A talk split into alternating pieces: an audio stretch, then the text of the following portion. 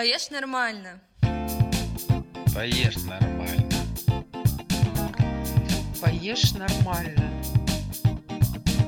Поешь нормально. Поешь нормально. Поешь нормально. Поешь нормально. Поешь нормально. Привет, я Наталья Захарьяш, и это новый выпуск подкаста о еде во всех ее проявлениях «Поешь нормально». Можно было бы сделать э, начало эпизода таким стандартным и обычным, как всегда, если бы между ним и прошлым выпуском не прошло 4 месяца. И я все-таки чувствую необходимость объяснить, э, где пропадала и почему ничего не выпускалось. Ты наверняка понимаешь, что дело в новостной повестке последнего времени.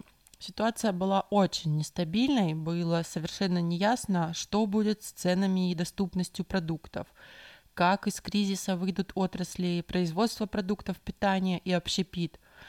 Некоторые из привычных брендов то уходили с рынка, то возвращались назад. Цены на целые группы товаров резко взлетали вверх.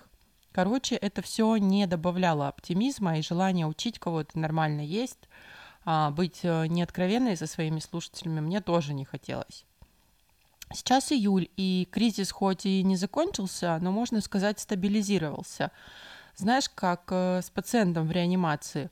Лучше, когда у них э, состояние стабильно тяжелое, чем нестабильное средней тяжести. Так вот и у меня с подкастом, да и в целом со, с ощущениями. Из личного – за это время я успела переехать, и пусть и в пределах одного города, дома и даже этажа, просто в соседнюю квартиру, нельзя назвать это событие бесстрессовым. Успела провести два онлайн-вебинара о том, как проводить в общепите АБЦ-анализ и что делать с его результатами – и дать комментарий для статьи Квикреста на сайте VC.ru о том, как э, кафе и ресторанам работать с ассортиментом в такое неспокойное с экономической и политической точки зрения время. Сразу оговорюсь, я не буду в подкасте рассуждать о политике. У меня есть родные и в Харькове, и в Донецке, и я тяжело воспринимаю происходящее, но тем не менее считаю что куда больше пользы смогу дать, продолжая делать новые эпизоды. Ведь э, никому бы не стало лучше, если бы булочник из-за стресса перестал печь булки, или если бы машинист поезда не вышел на работу по своему стандартному расписанию. Возможно, я много на себя беру, приравнивая подкаст к этим важным профессиям, но это мое мнение, и я надеюсь, что ты его поймешь. Итак, давай сегодня разберемся – какие продукты пропали с полок и из меню, какие очень сильно подорожали и как поменялась потребительская корзина и какой выход из этого нашли рестораторы разных уровней. Одно из самых мощных и удивительных подорожаний произошло с морской рыбой в целом и особенно с красной. Семга, лосось, форель. Хотя, казалось бы, в нашей стране много морей, и мы должны вроде бы сами себя ею обеспечивать, но по факту большая часть рыбы была импортной. В начале февраля оптовая цена на лосось на филе была в пределах 1000-1200 э, рублей за килограмм. Потом ее мотало из стороны в сторону не хуже, чем акции компаний на бирже – да еще и поставщики периодически замораживали отгрузки, потому что не знали, когда и по каким условиям смогут получить новые партии. В пике стоимость филе лосося в опте доходила до 3200 рублей за килограмм. Больше всего это коснулось рыбных и японских ресторанов. В среднем ценовом сегменте стоимость одного ролла стандартной Филадельфии из 8 кусочков стала превышать 600 рублей – а раньше это было там около 400, даже могло не доходить до 400 рублей. Я в тот момент приняла для себя самое очевидное решение – просто не покупать роллы. И, скорее всего, также подумали многие потребители, потому что сейчас мы видим по меню ресторанов, что цены они не опустили, они просто вообще физически это не могли сделать, но при этом они полностью пересмотрели меню – классической Филадельфии, где ролл полностью обернут сверху красной рыбкой, ее больше нет. Ну, в большинстве э, ресторанов среднего ценового сегмента. Но взамен у них появились экспериментальные роллы, где рыба только таким маленьким кусочком лежит сверху или только внутри ролла, также нарезана из маленьких кусочков. Также и стейки форели во многих ресторанах вывели из меню и заменили их другими породами рыб. Хотелось бы надеяться, что ситуация изменится, но эксперты говорят, что лососевых ферм в России мало, а если сейчас даже начнут э, массово открываться новые какие-то, то потребуется 2-3 года по самым минимальным прикидкам, чтобы они могли восполнять потребности рынка.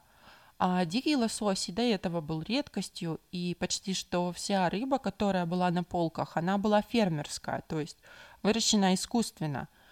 Есть, кстати, разные теории о пользе и вреде такой рыбы, но это достойно отдельного выпуска, разговор долгий. Кроме рыбы и другие товары в некоторые моменты были нестабильными. Сахар, вот ты наверняка вспомнишь.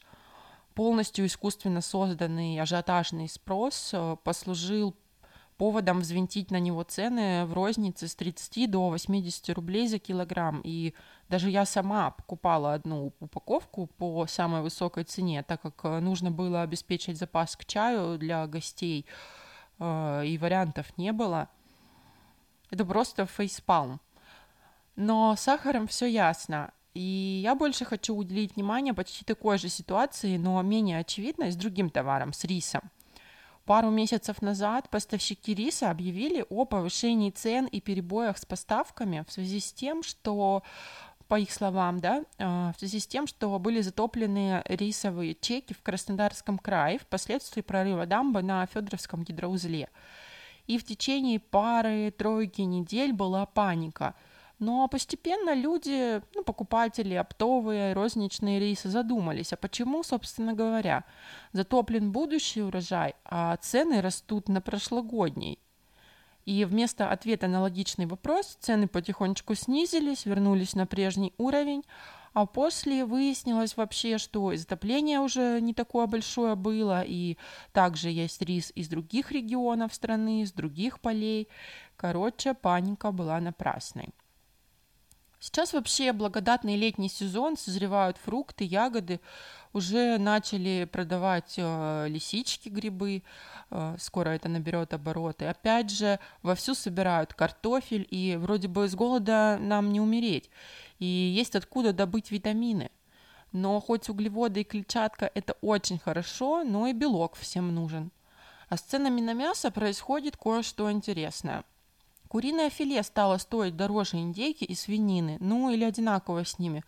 Хотя обычно сезонное повышение цен на курицу происходит только с середины июля по конец августа, и его легко объяснить.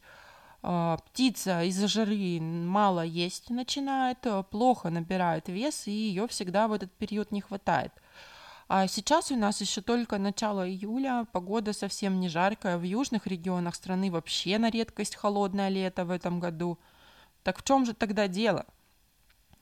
Инсайдерская информация от сотрудников птицефабрики, моих бывших коллег, такая. Не хватает импортных пищевых добавок для птицы.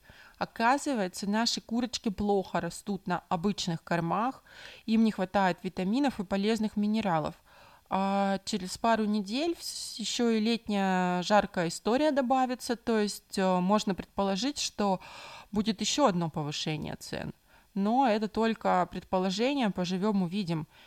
Я пока просто стала чаще покупать индейку и свинину. Мне и в целом они и раньше были приятнее на вкус. Вывод, короче, по мясу такой. Курица перестает быть экономичным продуктом. Я обещала также разобраться с теми категориями блюд и продуктов, которых вообще не стало, но, признаться честно, я ничего такого не вижу сейчас, не заметила. В настоящий момент, как мне кажется, для всего есть э, либо аналоги, либо спасают запасы на складах.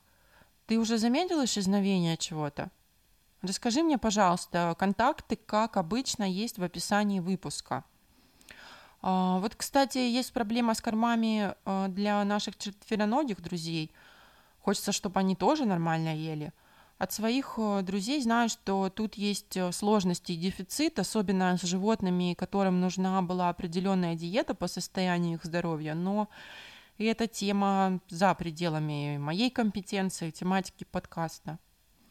Если рассматривать в целом потребительскую корзину без бытовой химии и средств личной гигиены, по данным независимых исследований, с февраля по июль она подорожала на 20%.